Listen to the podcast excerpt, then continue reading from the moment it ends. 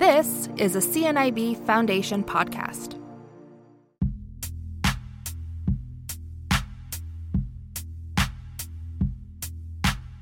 We now have Dr. Mahadeo Sukhai in the studio. Mahadeo, who holds a doctorate in medical biophysics, is CNIB's head of research and chief accessibility officer. Welcome to our podcast, Dr. Sukhai. Thank you for joining the conversation. Thank you very much for having me, James. Before we begin our science fiction discussion, I would ask you, as I have asked previous guests, to tell us about your background, your work, and also your relationship with CNIB. All right. Well, um, so I, I am a client. Um, I'm also, uh, as you mentioned, CNIB's head of research and chief accessibility officer. Uh, I run two departments here uh, the National Research Program within CNIB, as well as uh, the organization's efforts to uh, continue to improve on its accessibility and inclusion uh, for its staff and its volunteers. So, so two very exciting roles, uh, two very important roles. two very demanding and, and requiring a lot of hard work roles. So it, it's it's a real pleasure to be able to take some time out this morning to come and chat. A little bit about my background. So, I wasn't born in these parts. I was actually born in the Caribbean. Um, I've wanted to be a scientist since I was about four. Um, and two things really did it for me one was astronomy, um, and the second was science fiction. Uh, and so my, my relationship with science fiction goes back a long, long way, as does my relationship with the hard sciences. Um, and I actually originally wanted to be an astronomer. Uh, figured out that astronomy today was more computer science. Figured out that I didn't like computer science because I didn't find it as attractive as astronomy.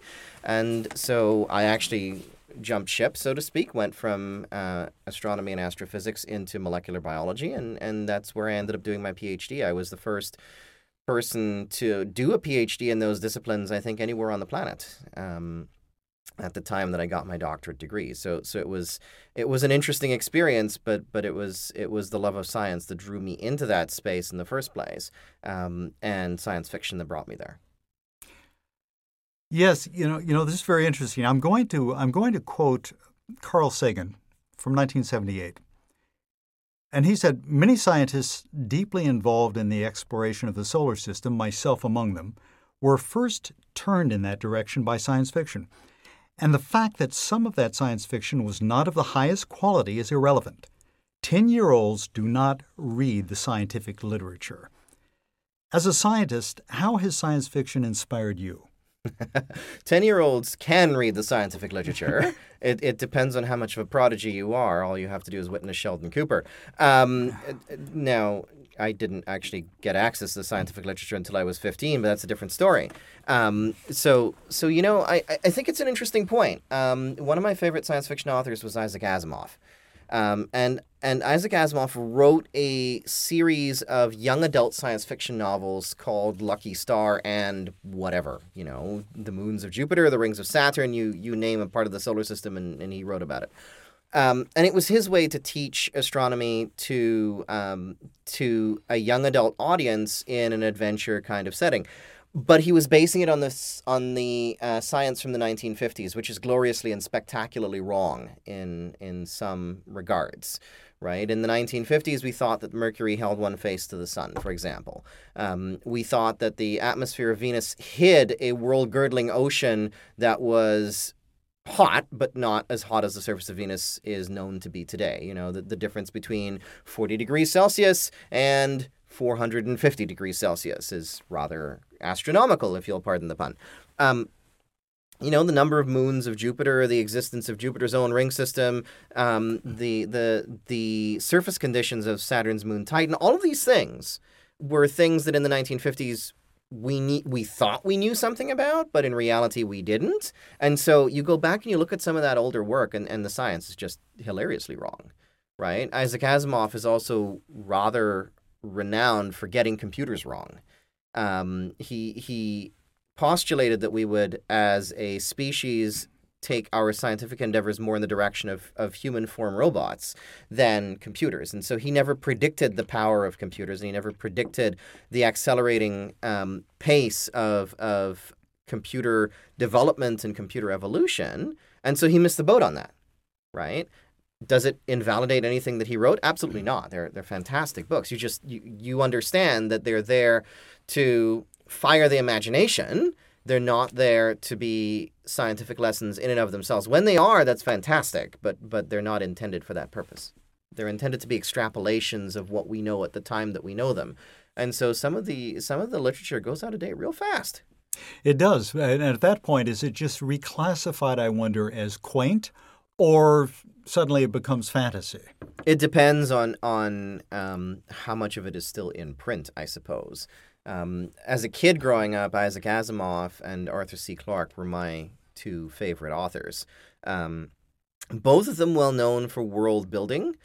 Neither one really well known for characterization, but that was the way that they wrote. They and and you know Arthur C. Clarke's first novel that I read was actually Songs of Distant Earth, which he published in 87, I want to say, maybe a little bit earlier than that. But Songs of Distant Earth was a fantastic novel, very underrated. A lot of people don't don't even list it in in Clarke's top five, let alone top ten. Um, but I do think it was it was a fantastic, fantastic novel. Excellent world building, but the characters they're not finely drawn, right? And and that was that was the style of the time. And so, you know, I think back to those kinds of novels, and I, I think that today they might be quaint. They wouldn't be fantasy, they would be quaint. Um, because they started being grounded in science fiction and, and, and started being grounded in what we knew at the time because the authors took pride in in doing that. Um, and in, in postulating fairly logical extrapolations of, of where we wanted to go and where we would go. But, you know, that it so we guess wrong. That's okay. It happens. But sometimes they got it spectacularly right. Yes. So let's talk a little bit about the predictive power of science fiction. H.G. Uh, Wells predicted uh, air warfare. I believe he was the first to use the term atomic bomb. Yep. Uh, Jules Verne even predicted weightlessness yeah. in, in space travel. Yeah. Uh, could we talk a little bit about that? Well, I, I think the best example of, of something like that is, is the geosynchronous satellite, mm. uh, space elevators. Um, in fact, Arthur C. Clarke, coming back to him, Fountains of Paradise from 1978, the whole concept of a space elevator um, was something that he wrote about, and at that point it was highly theoretical. It, it's still theoretical today, but but the the existence of something like that is is widely attributed not just to the engineers and scientists who speculated on how to do it, but also to the science fiction author who popularized it. I think today we, we get a little bit we get a little bit better at this sort of thing. Um, I would think because um, the the pace of change of knowledge continues to accelerate but in some ways it, it's become a little bit easier to envision what that world of 20 or 30 or 40 years from now is going to look like. Um, the interesting thing about that is is how much of that world is dystopian versus not. Um, and there's a whole subgenre of science fiction that, that's all about the dystopia which i honestly have not gotten into. I find it too depressing um, but there's there's also a lot of good stuff that's out there that, that's near future, even farther future, that is that is still highly speculative. Um, that I, I, think are messages of hope and, and stories of um, speculation, extrapolation, and, and the human condition. That that's what science fiction is really supposed to be. Any literature is, is a mirror of the human condition, but science fiction does a glorious job of couching that in um, in this kind of setting where that doesn't seem to be the point. Uh, what what period of science fiction's long history do you think was the most vibrant and productive? You know that is an excellent question, James. Um, I I have my favorites, right? And and you know the, the 50s and 60s.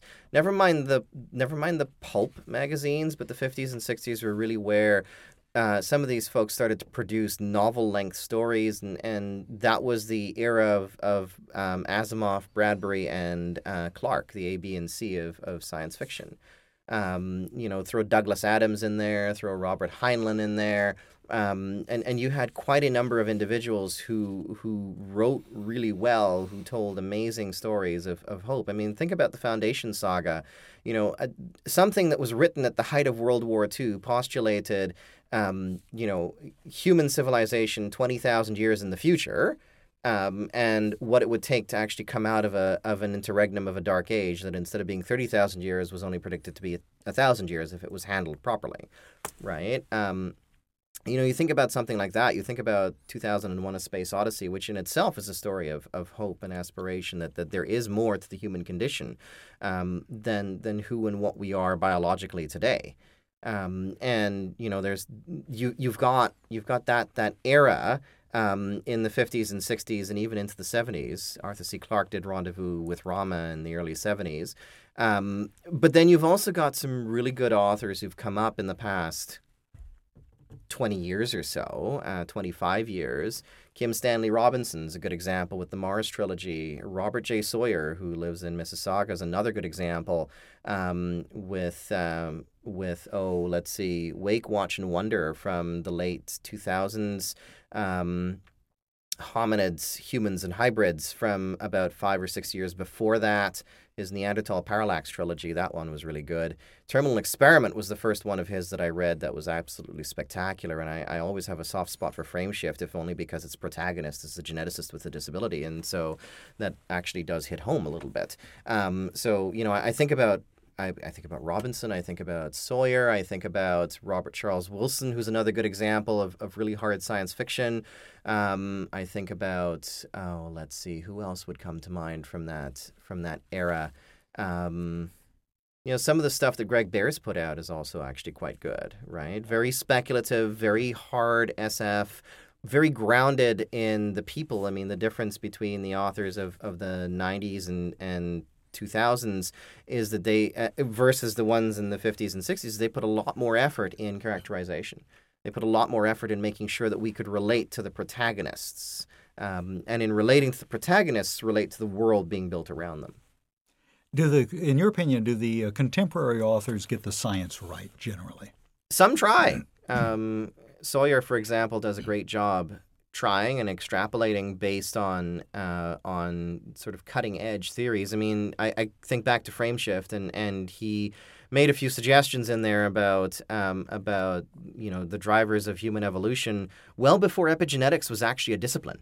Um, and you know, not that I expect them to be right, but but he he did think fairly logically about it, and and you know, there's there's um, something's called something that's called the Apologist's Creed, um, which you often find in, in a religious context, but it applies to anybody who writes, anybody who communicates either orally or or in writing. Um, is the message you're trying to deliver coherent, consistent, and relevant?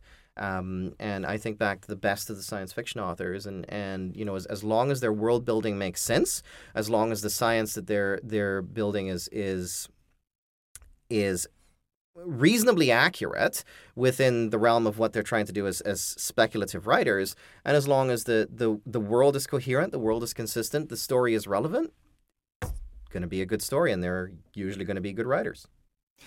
Now, you mentioned a little earlier that you haven't gotten into a dystopia um, dystopian literature. Not my thing. but, I mean, but you know what? George Orwell's 1984. exactly. Great, wonderful, fantastic piece Yeah. of writing. Mhm. Read it in school. Mm. Um, you know, Mm. it, it. I don't. I don't gravitate toward that literature. I wouldn't go and, and find it in a library shelf, or I wouldn't go and hunt for it in Indigo or Chapters. Right. Mhm. Um, I'll read it if it's put in front of me, and, Right. and if it's good and if it holds my attention, that's absolutely fantastic. All right, so this could be a difficult question for you then. I hope it is. Uh, if you had to write a biological dystopia, what would it be? You know, that's that's an interesting question. Um, I, I I think about what we know today um, about viruses. I think about what we know today about the human genome um, and how many millions of ways that that uh, genetic technology could be, if you'll pardon the pun, manipulated Mhm. uh, for for the wrong purpose. Um, and and my biological dystopia would probably start there. You know, if, if if we if we engineer ourselves, at what point do we engineer the plasticity and the adaptiv- and the adaptability and the creativity as a species out of ourselves? Mhm. And you know, where where do we go with that? And there, there's some good stories that, that have gone down that particular road before. Um, you know, Brave New World comes to mind as an example. Um, Gattaca as as a movie comes to mind as an example. Um, I, I think though that that you know, given how much we talk about designer babies and given how much genetic testing is is a um, pervasive fact of life today, um, you know, thinking about logical consequences of where, where that might go, I think that would be where I'd start. Yes. Well, th- there is the eugenics nightmare. Mm, there is There is also the plague nightmare. Mm, that too, or the eugenic plague nightmare. hmm So, if you had to write about a plague, where, where, what are our vulnerabilities? Um, you know, it's actually really funny. I read a series of novels by a science fiction author named A.G. Riddle um, that he published recently, and, and I only recently got into him, and he writes quite well. He writes science fiction thrillers, which is also a fascinating subgenre. Um, you know, a marriage of Tom Clancy with like Michael Crichton. Um, and and so you know, I, I think about plague nightmares, and I think about I think about the last scene from Rise of the Planet of the Apes, the movie Mm. from 2011, um, where one infected passenger, um, I believe he was played by Michael Shanks, Dr. Daniel Jackson of, of Stargate SG 1 fame, um, and, and he traveled while infected with the, the virus from Caesar. Um, and then he infected others while traveling, and they infected others, and they infected others. We live in such a connected world. Air travel is so common. Like a, a plague that starts in London, England, is ridiculously easy to spread across the oceans today because we're in such a connected world. hmm And of course, the, the, the granddaddy of, of, of that would, I guess, be Crichton's Andromeda strain. Yeah, yeah, Yeah. absolutely. And that is a possibility as well, is it not? So that, that scenario? Um, Perhaps a remote one. plague from outer space. hmm Could something survive, for example, on a meteor? Uh, yes, in fact, there are some theories of of um, of evolution of life here on Earth that suggest that that the building blocks of life came from um, impacts in the early days of the solar system. So so things could survive on a meteor. There's there there is a there's a reasonably credible theory of, of panspermia, the idea that that um, you know organic molecules are of course going to be stable in certain kinds of um, of asteroids or certain kinds of comets, and they can float between the stars, and then one day picked up by somebody else's gravity well, and and there you have it, right? So um, conceivably. You know, the, the idea is, is possible if if you actually were able to demonstrate um, that something as complex as a virus could survive even a simple virus, right? Like like you know, well, all the viruses here. I don't want to use the word simple because they've had four billion years of evolution too. Um, n- but you know, you think about a very simple rel- self-replicating virus, one one that just basically had the machinery to self-replicate, and that was it. Um, and if if that could survive, if you could actually prove that something as complex as that could survive near absolute zero and be transported even from Mars to Earth, then yes, absolutely. I, I would say that, that you actually have even sounder scientific basis. Today, it's a bit of an extrapolation, um, but it, it is it is at that edge of possible that, that makes you actually go, hmm. And there is al- always the danger of wandering asteroids. Apparently, one is going to pass quite close to us at this point. Uh, wandering asteroids are are uh, they're they're the wonderful sort of fodder for disaster science fiction, right? Mhm. Um, you know, stories of, of human sacrifice and, and survival against a wandering asteroid. Mm. Arthur C. Clarke again, The Hammer of God Mm. from 1992. That one actually was optioned and and got um, Hollywooded into Deep Impact. Um, and so Deep Impact was very, very loosely based on Hammer of God. Um, and Deep Impact in 98 was the better of the two um, space disaster movies because Armageddon was the other one. Um, but Deep Impact got the science right, Armageddon less so. Yes, but but actually, there there is uh, one the larger than the shard in London that apparently is going to be passing quite close to us shortly. I just read about that this morning. I haven't seen that piece as yet. Um, it does it does speak to the need for something else that that um, Arthur C. Clarke actually speculated and and perversely enough got right. Um, but he got right because people were inspired by his writing to do it. Um, he had in his in his uh, Rama series of books, he had actually speculated about a deep space tracking network um, that was there to capture, identify at the very least, um, you know, near Earth passing asteroids. Um, and so that's something that we've actually made a reality now. Um, and it is still, I would say, in a little bit in its infancy. The, the, the issue is, you know, you want to detect something that's tiny and close, but it's also dark and tiny and close. And so, how you actually p- pick that up um, with the technologies that we have on hand. So, so you know, there's there's lots of great stories in that space as well.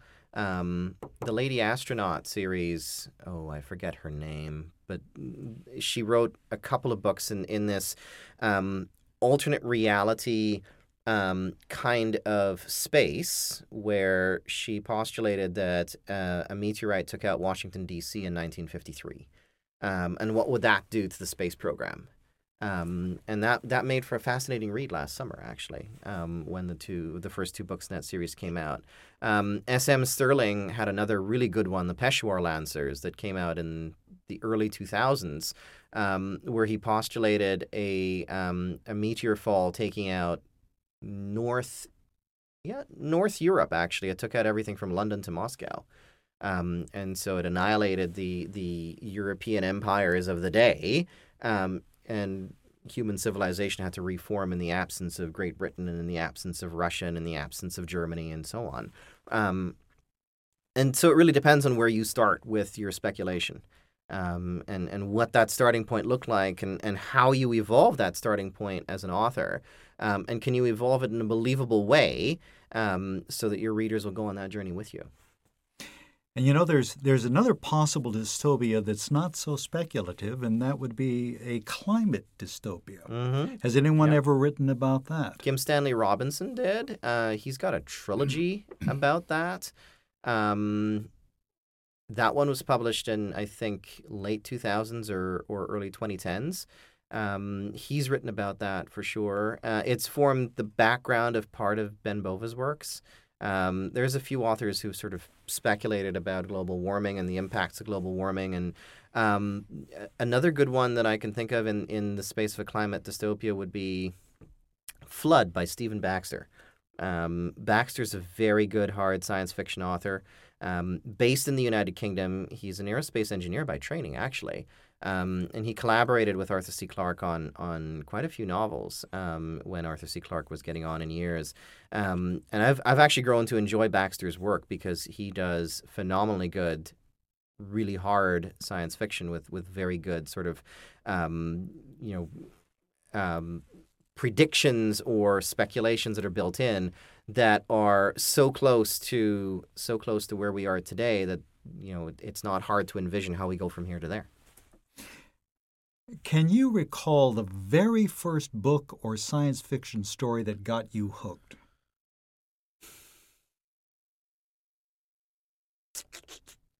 Um, that might have been Rendezvous with Rama by Arthur C. Clarke. Um, mm-hmm. It might have been that one.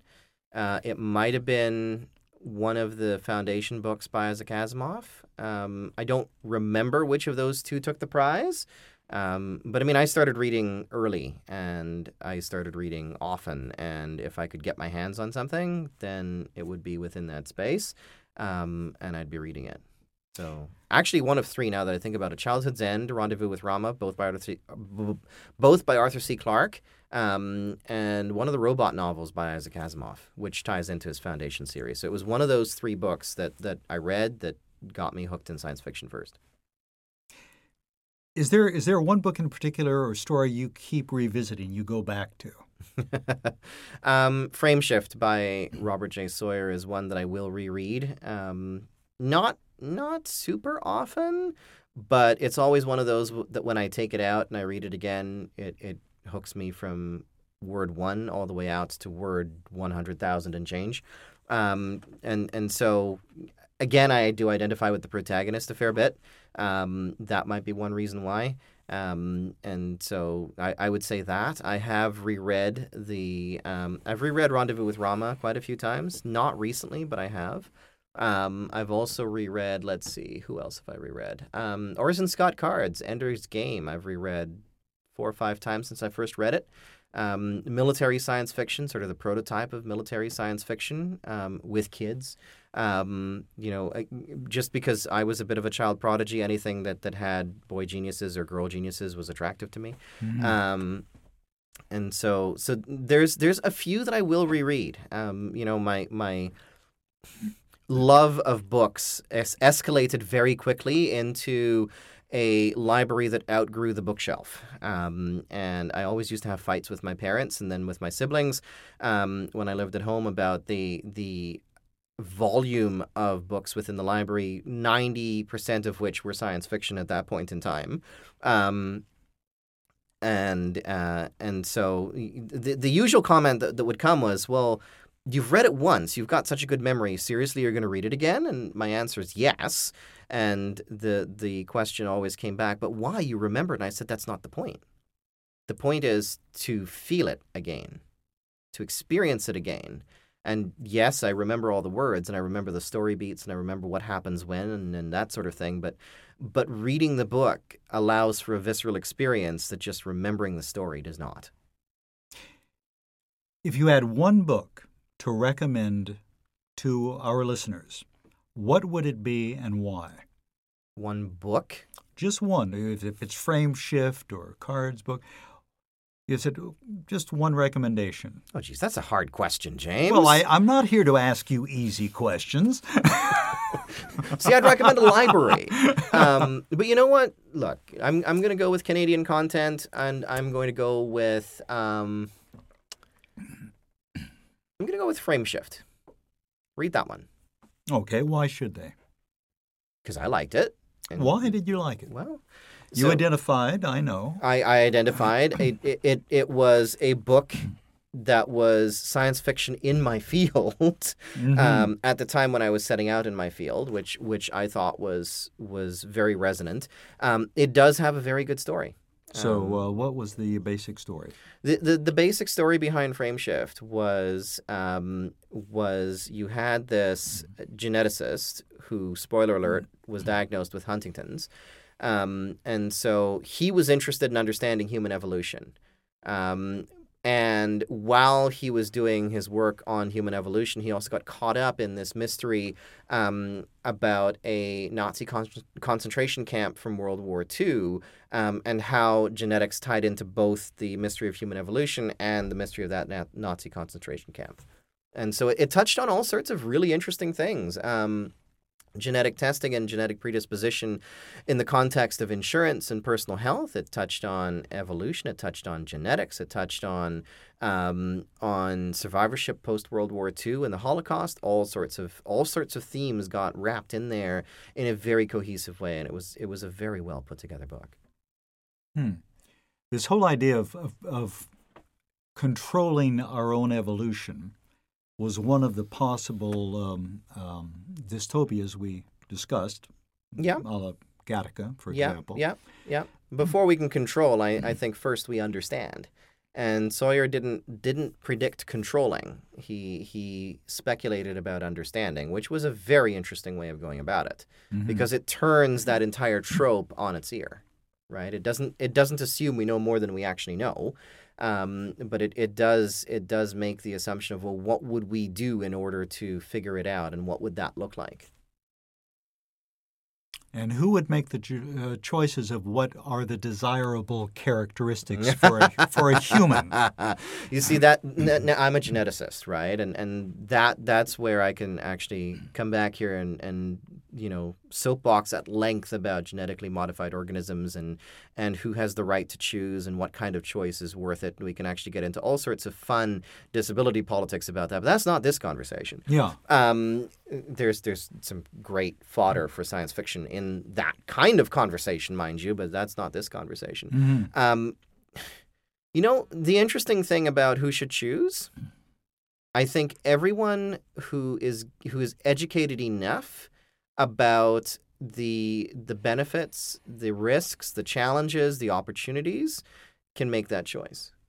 Um, what that means as a species going forward, I don't know, but I, I, I do think that, that choices like that aren't aren't necessarily ones that ought to be leveraged on a human being. They're, they're choices that each of us get to make for ourselves at that point in time where we're actually talking about, you know, the future of our own genetic lines. Right. Those are moral choices. Those are moral choices. And uh, our technology can sometimes outstrip our capacity to make ethical choices. Somebody somebody actually said this, um, and I forget where it showed up in which science fiction novel. Um, technology is neutral. Exactly. What we do with the technology is a moral choice. That's not neutral, but that's that's a human choice, Mm-hmm. right? It's not a technological choice. If if we didn't want evil to be in the world because of technology, we shouldn't be explorers. We shouldn't seek to understand. And and all of us who are scientists seek to understand. Um, and what we do with that understanding as a species, that's a different conversation. But in the beginning, we all seek to understand. Yes, and technology, from its most primitive to its most sophisticated, can always be misused. That's correct. Yeah. Absolutely. Yeah. Everything can be misused. Smartphone can be misused, Mhm. right? Um, and so, you know, it, it, it, the level of care that goes into um, that goes into use of technology or, or use of a principle, um, because it doesn't have to just be technology; it could just be a scientific principle. The the, the level of care that goes into that. Um, and what we do about that, I, I think that's where science and society need to have conversations. And those are conversations that science fiction gets to drive. Mm-hmm. Um, once we take science fiction away from, hey, this is just smutty fun, right? Right. Um, because for goodness knows how long, science fiction had this aura of being B movie smutty fun, right? My parents used to say to me all the time, why would you read that? It's not real. Mm. Not yet. Not yet. that was one of my comebacks. Um, and another one of my comebacks is, does it matter that it's not real? Mm-hmm. right? Because again, it, it's it's about the story, it's about the understanding, and and so um, you know, science fiction gives us a lens to ask those kinds of questions and, and think about things um, in in those kinds of ways. It's not just about um, you know the spaceships or or the um, genetically engineered dystopia or the colonies on Mars, right?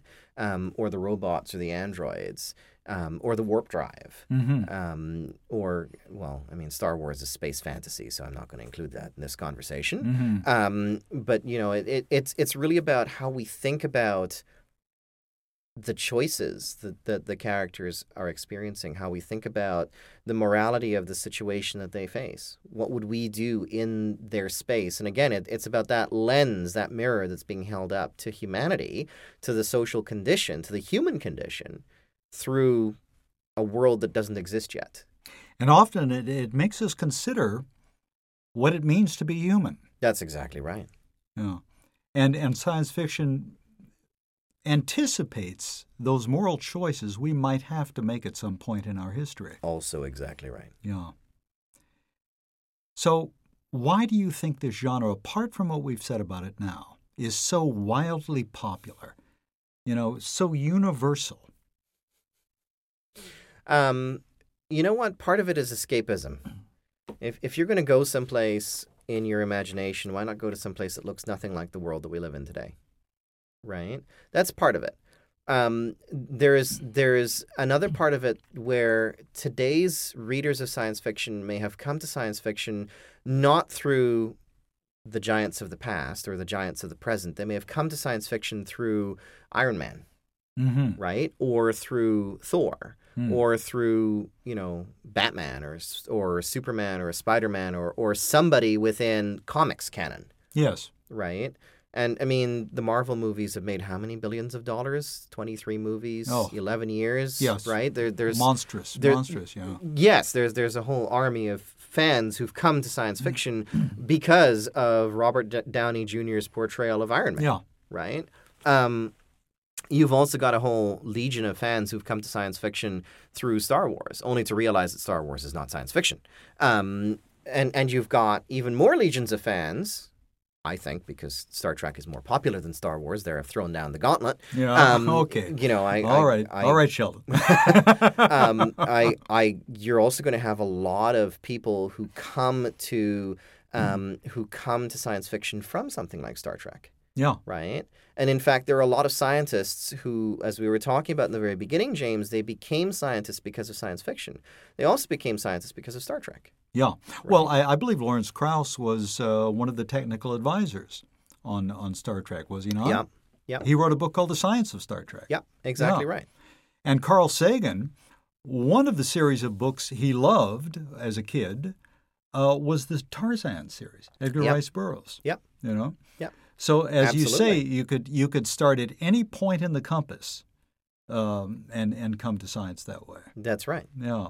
That's exactly it. And I, I think that that's that's one of the enduring aspects of, of science fiction. And in some ways, you know, put the speculative science to one side. Science fiction is timeless in a way that contemporary fiction isn't always, Mm-hmm. right? Because contemporary fiction is very grounded in the world in which we live. Yes. But when that world changes, because that world has changed tremendously even in the last 10 or 15 years, when that world changes, then the fiction becomes dated and, and it's no longer contemporary, it becomes historical in gigantic Yes. air quotes. Yeah. Yeah. Indeed, it does. Um, finally, you know, what do you think you'll read next? Uh, has a new work caught your attention?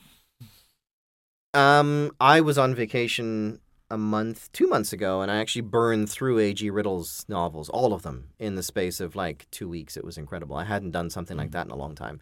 Um, I'm I'm eagerly anticipating uh, Robert J. Sawyer's 24th novel, which I think is supposed to come out next year. Um, rumor has it he's just submitted it to the publisher.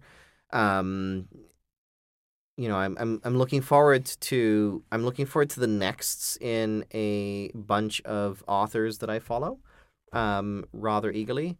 Um, you know, if, if something catches my eye, um, then you know it becomes one of those spur of the moment. I'm gonna pick it up and see what's next, sort of thing. Mm-hmm. Um, you know, so so I eagerly anticipate Stephen Baxter's next.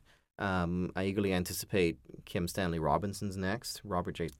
Robert J. Sawyer's next. There, there's a few of them that I keep my eye on. Um, and you know, in, in the meantime, there's always old favorites to revisit.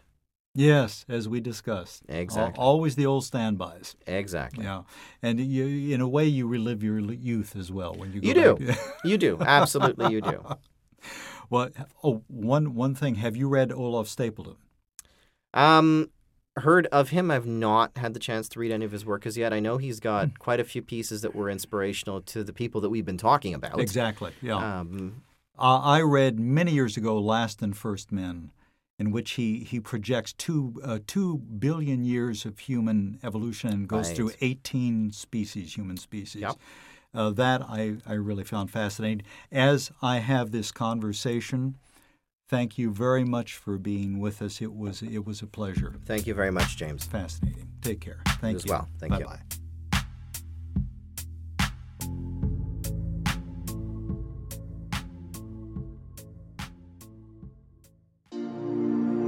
For more CNIB Foundation podcasts, visit cnib.ca/podcasts.